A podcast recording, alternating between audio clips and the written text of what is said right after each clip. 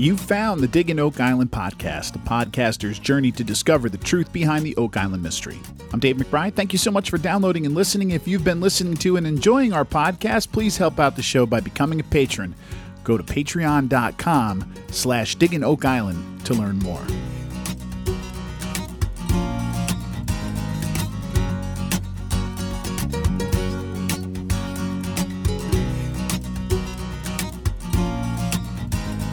Okay, let's begin our podcast this week, as I always love to do, with your comments and questions. But before we do that, I want to thank our friend Ginger for her amazingly generous donation. Thank you so much, Ginger. Uh, you've been part of the Digging Oak Island family for quite some time now, and I simply can't thank you enough for all of your support. You also sent in a couple of emails, so let's get to those. You wrote two of them this week, so uh, let's get to them both. We'll start off with one where you're referring to the bale seal that the team found some weeks back. Ginger writes The description you gave is not what I saw it as. I used to work at a bank, and the vault teller received bags of money with the lead seal and had a thing that took them off, as well as a crimper for whatever she's whatever, whenever she sent old bills back to the treasury for destruction. This doesn't look at all like something for cotton or bales of hay. It looks exactly like the money bag seals from the U.S. Treasury or Federal Reserve to our vault. That's all, Ginger. Uh, here's the thing, Ginger. Uh, uh, you could be right, but it's not my description, right? It's the team and uh, and their experts um, who call it a bale seal. Um, I- I'm only repeating what they have been saying since they found it, really, and that is, you know, that it's a bag seal. Sometimes they call it a bale seal, a bag seal. Um, and I, and I got to admit, uh, just from matching up some old photos of sort of you know uh, antique bale seals and that kind of thing, they seem to match up. I mean, that's the best I can do from television since I don't have it in front of me. But, uh, you know, I certainly accept your expertise here, and your conclusion is absolutely something worth looking out for in the future if and when we see more of this seal. Uh, great, great stuff. Great point there. Um, okay, like I said, she sent a couple of emails, and we're going to hear from her again later on as well. So, Ginger also wrote If anyone has ever read the Bible, they would know that if the Ark of the Covenant is down in the hole, and they find it, someone touches it, they will die. However, I don't think it's down there because in the book of Revelation, when John is looking up to heaven, he sees God and Jesus and the Ark of the Covenant. So it is not on Oak Island. And then she writes a laugh out loud there. Great points as always, Ginger. I think it's pretty simple why we talk about the Ark and the Holy Grail and those sorts of things. I mean, there really is, when you think about it, no evidence whatsoever or even much reason at all to believe that those items are buried 100 feet deep on Oak Island.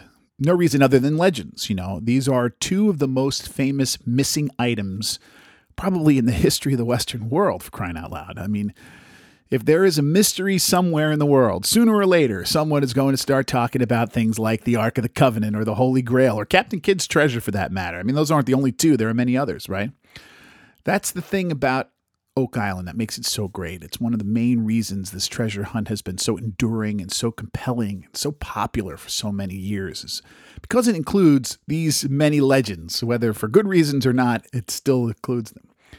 Ginger, again, uh, thank you so much for your emails. Thank you for your support and for being part of the family here. Great stuff as always. Okay, so let's go to an email from Zach who writes Hey, Dave, love your show. What is the reason that both Irving and R and ROC are used at the same time? What's the difference between the two companies? I assume you have already discussed this on your show. If not, I'd love to hear the answer. Take care, Zach. Zach, we haven't discussed it on the show. Um, I'm kind of more of a history and dig kind of guy more than the specifics of the show.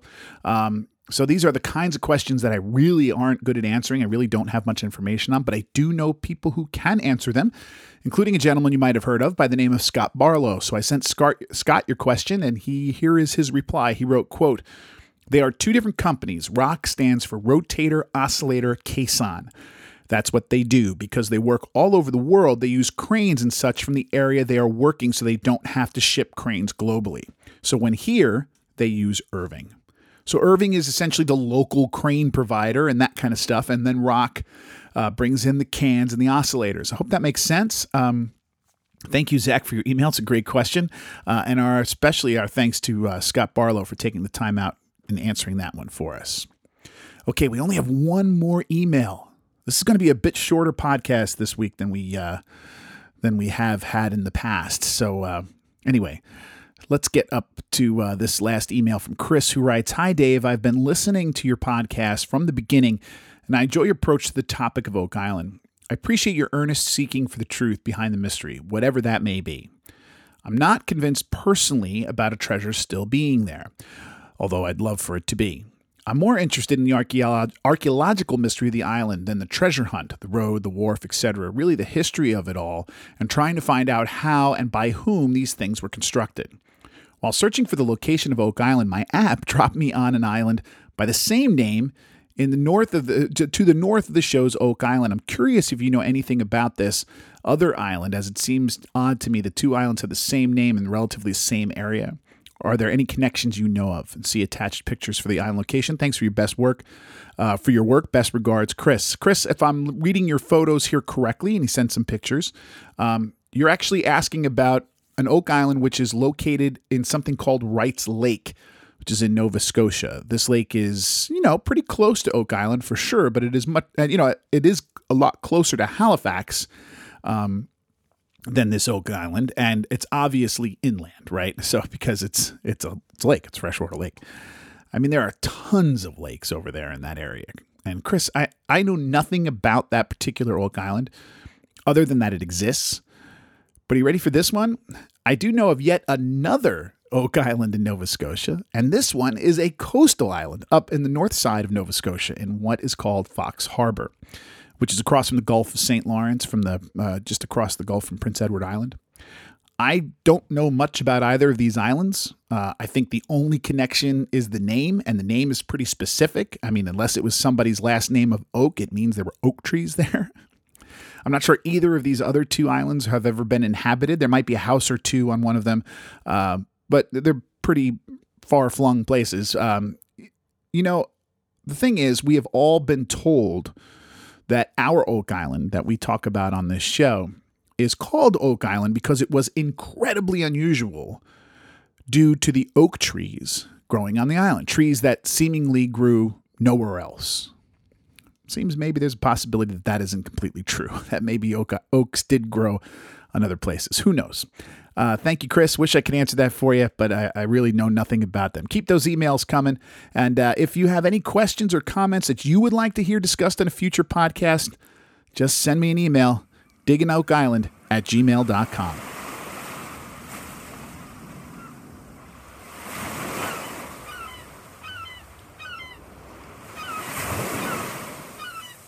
It is time now to discuss season 9, episode 17 of The Curse of Oak Island called Blast from the Past.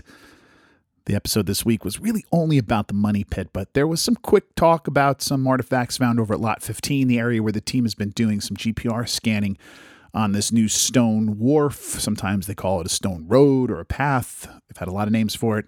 Uh, this is the one found earlier this year over by the swamp on the uh, southeast corner of the swamp. This is also the spot where the government asked them to stop working because they found some artifacts from the local First Nations people, the Mi'kmaq people. Um, the, na- the, the narration also explains here that the team is actually gathering evidence to help with a new permit they are hoping to file in order to restart work over here in this area. So, once again, it seems the idea of a complete stoppage, a total government shutdown of the swamp, was not entirely correct. as they are telling us right here in this scene that there is a process and it is indeed in place to return to working over here. Now, the team is actually on a uh, video conference call here with uh, Dr. Christa Brosseau, who we've seen many, many times before. And they're here to get some analysis from her on um, the artifacts found over on Lot 15 over the past couple of weeks, specifically they found a, a spike and a small hammerhead and, um, you know, and that kind of stuff. She says they are both pre 1840s wrought iron, uh, the spike from perhaps pre 1790 although she didn't seem completely convinced of that, if I'm honest.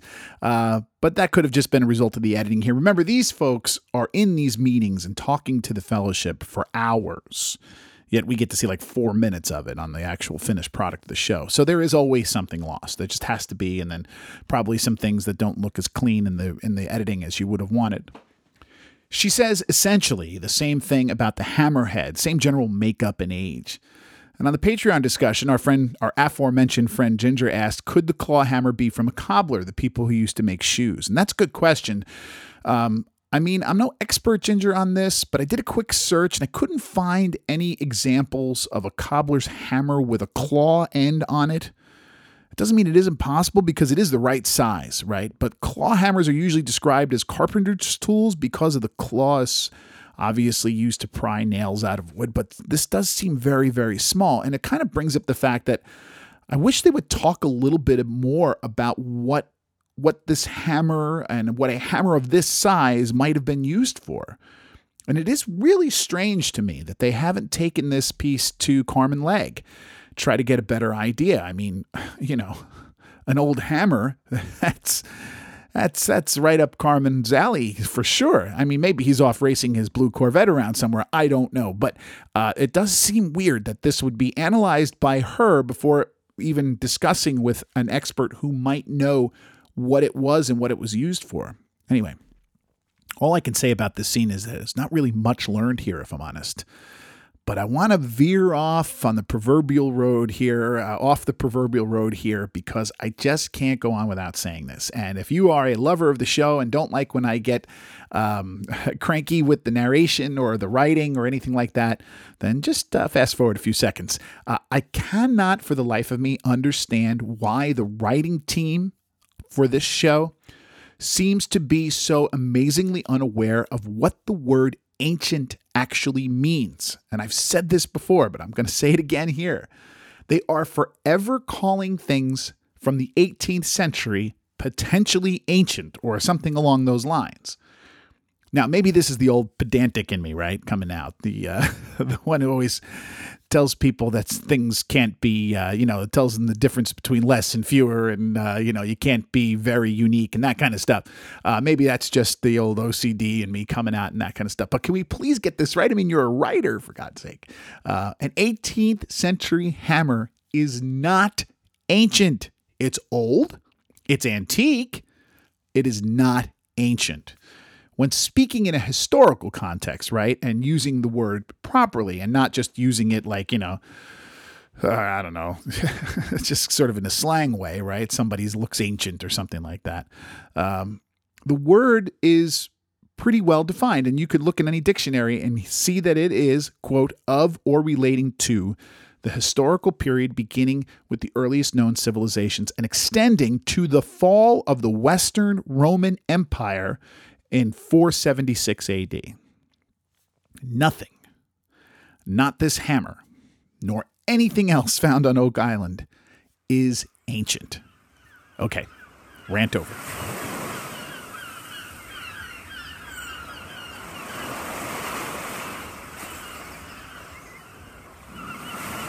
All right, let's talk about the Money Pit area now. The episode actually begins with the team bringing Oak Island legend Dan Henskee to the dig site the man refers to as uh, the elder statesman of Oak Island. They brought Dan here to see the progress of the work being done and, and also to sort of do a ceremonial start for the new caisson that they're about to start uh, and even name it. He calls it Early Christmas One. And I absolutely love Dan's complete lack of sentimentality here. I mean, the old treasure hunter wants treasure, and that's pretty much it. Uh, also, his mention of Christmas points out something um, that it might be worth uh, mentioning that it does appear to be getting later in the season. Steve on the Patreon pointed this out as well. He wrote, "quote Trees are still green, but they are bundled up." So we are getting towards the second half of the season. Now, listen, for somebody who spent a lot of time on the Gulf of Maine, and um, you know it can be cold in the middle of July up there, so it's not always uh, the right indicator, but it does seem to be that way here. That we're getting a little bit later in the season. The new caisson which they are referring to now, thanks to Dan, is EC1, is being dug about eight feet to the east of the last can we saw, TF1, which ended in uh, failure last week. Uh, I like how the narration the narration here sort of spells out the plan for EC1, saying that they are looking for a collapsed tunnel, hopefully filled with treasure at around 118 feet down, so we can kind of follow along. It's also uh, they talk about hoping to hit the Chappell vault at a depth of 150 feet. Much of the early part of the episode was um, sort of recapping and setup. A lot of fans don't like that kind of thing, but I thought this week week it really helped uh, to kind of build up the anticipation for uh, for the new work being done here for sure. Now, I'm going to go out of order here a bit and focus just on the work done at EC1 before we talk about the rest of the Money Pit related work we saw this week in just a bit.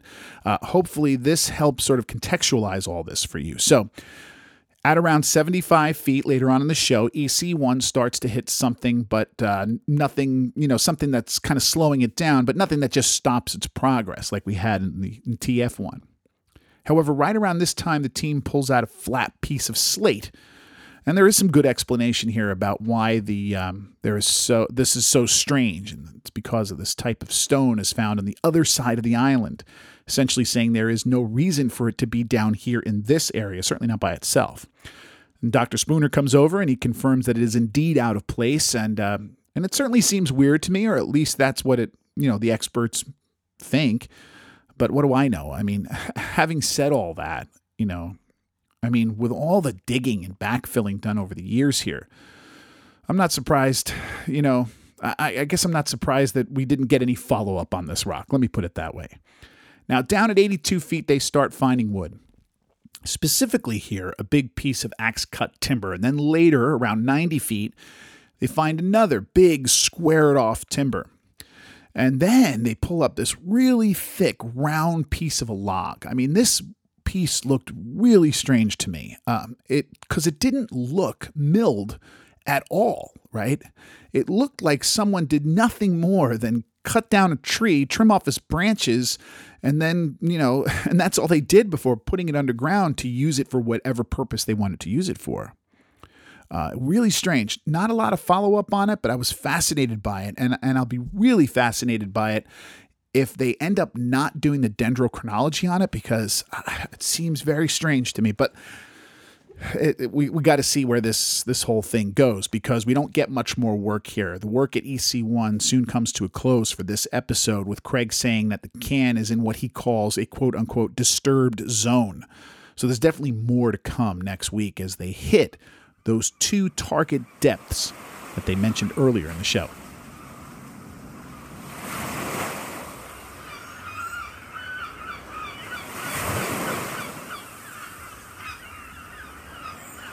All right, so let's do more on the money pit here because there was a lot of talk about um, stuff uh, from a previous Caisson. A lot of talk in this episode about the Caisson TF1 and things found over the last couple of weeks. Um, this was the Caisson again that we saw last week uh, that ended the end of uh, last episode. We see Alex Lagina, Peter Fornetti, and Eric Valois sorting through spoils on the wash table again.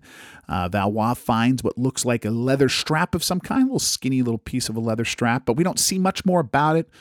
I'm not sure we can glean too much from it, honestly, um, because we didn't really get any follow up. Now, later on in the same bunch of spoils, I think, uh, they pull out a piece of what looks like paper or maybe parchment, which turns out to be a lot more interesting.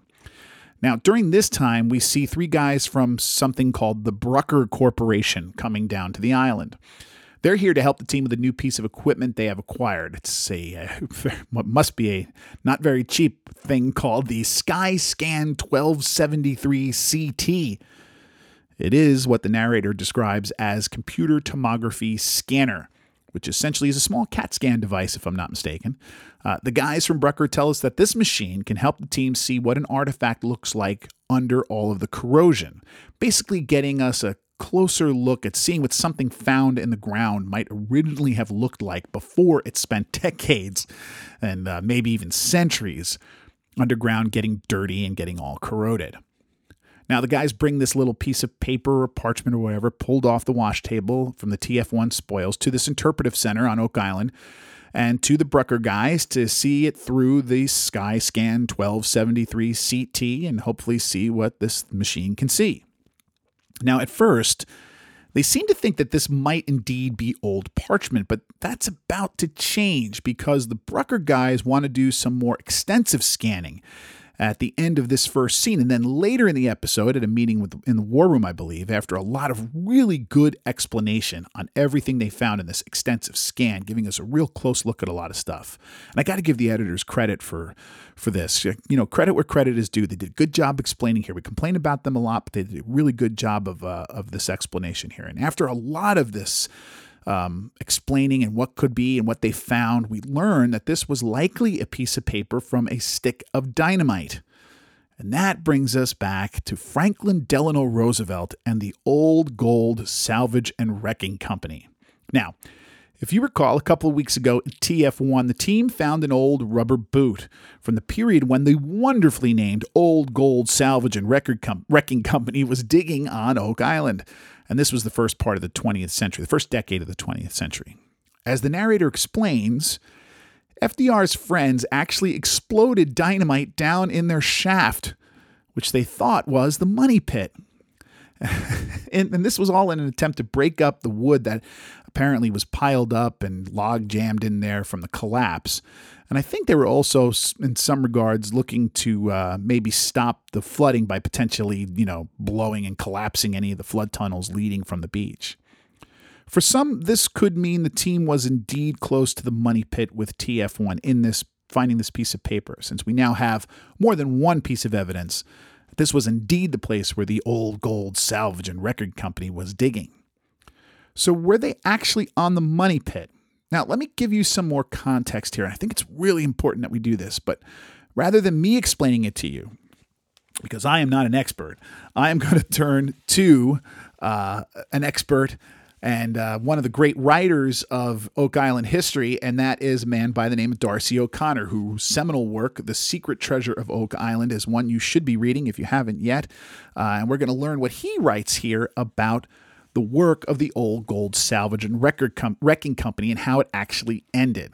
Now he's going to start off talking about a man named Henry Bowdoin. That's the guy who sort of he was an engineer who who uh, founded the old gold salvage and wrecking company and uh, and led it. So here is what he writes.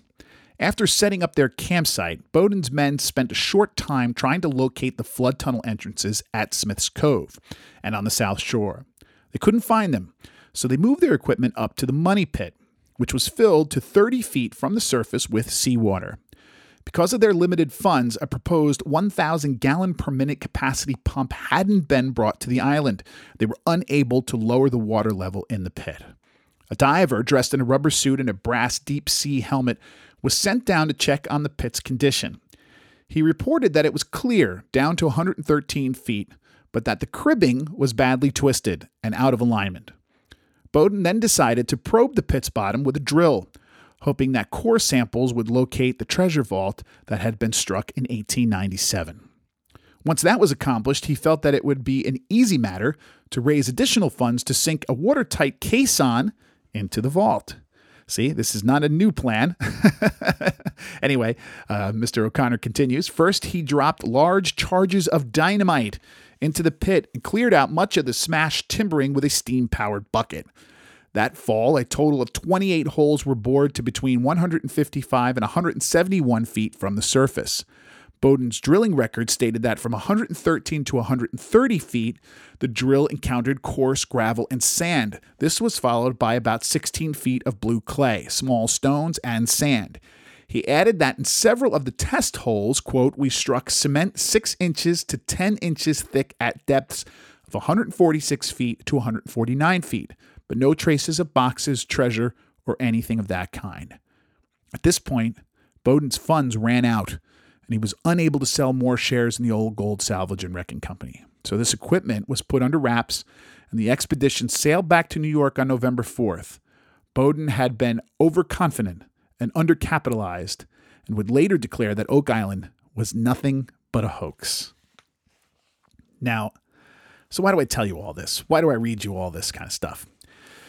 It's because I feel that sometimes in the show we get very little of the actual history of the hunt, and some of it really can apply to what we're seeing. And it's impossible without the help of the writers and the researchers for somebody just watching to really keep up with all this kind of stuff. Um, and we need to sometimes line up all this information in order to assess what we're really looking at. According to O'Connor, the old gold salvage and wrecking company hit cement at 146 to 149 feet, but last week at 150 feet, in a hole that they were convinced was the hole where these guys were digging, TF1 hit bedrock instead. So, can we conclude that these guys searching back then were maybe mistaken? that there really was no cement and therefore no vault? Was William Chappell wrong about what he thought was cement in a vault that, you know, eh, and instead was rock? I mean, he thought this was a vault, a vault that, by the way, no one has ever seen again. These are tough questions. Uh, and as we get further into the money pit and dig further down, I think questions like this are going to become tougher and tougher. And I leave them here for you to decide for yourselves.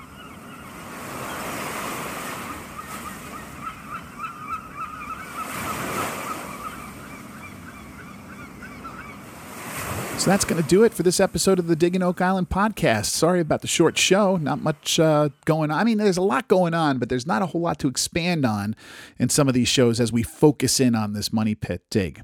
Anyway, shameless plug time. Don't forget every Wednesday afternoon from 2 to 5 p.m. You can tune into WDVR FM, where you can find me hosting a show called the Bourbon Street Bistro from 2 to 4 p.m., where we'll be playing you the music of New Orleans. And then from 4 to 5 p.m., I host another show called Island Vibes where I play music with kind of a tropical feel to it. You can listen by uh, going, if you're in New Jersey or in Pennsylvania, uh, 89.7 WDVR FM, or you can just go to WDVRFM.org, or you can just tell Alexa to turn on WDVR. And don't forget, you can always help out the show by becoming a patron. If you think the show is worth uh, $5 a month to you, then head over to patreon.com to learn more.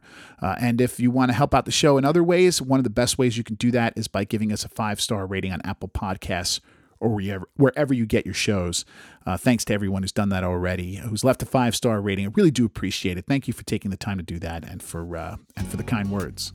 And again, if you have any questions or comments about the show, about the history of the dig, anything like that you want to send directly to me, you can do so via email at at gmail.com. Just keep in mind, you do send me an email or a direct message on social media, I may just answer it here on podcast on the podcast. So if you don't want your message read aloud, just please make a note of that for me. Speaking of social media, don't forget, follow the show on Facebook and Twitter. Just go to your search bar, type in at Digging Oak Island.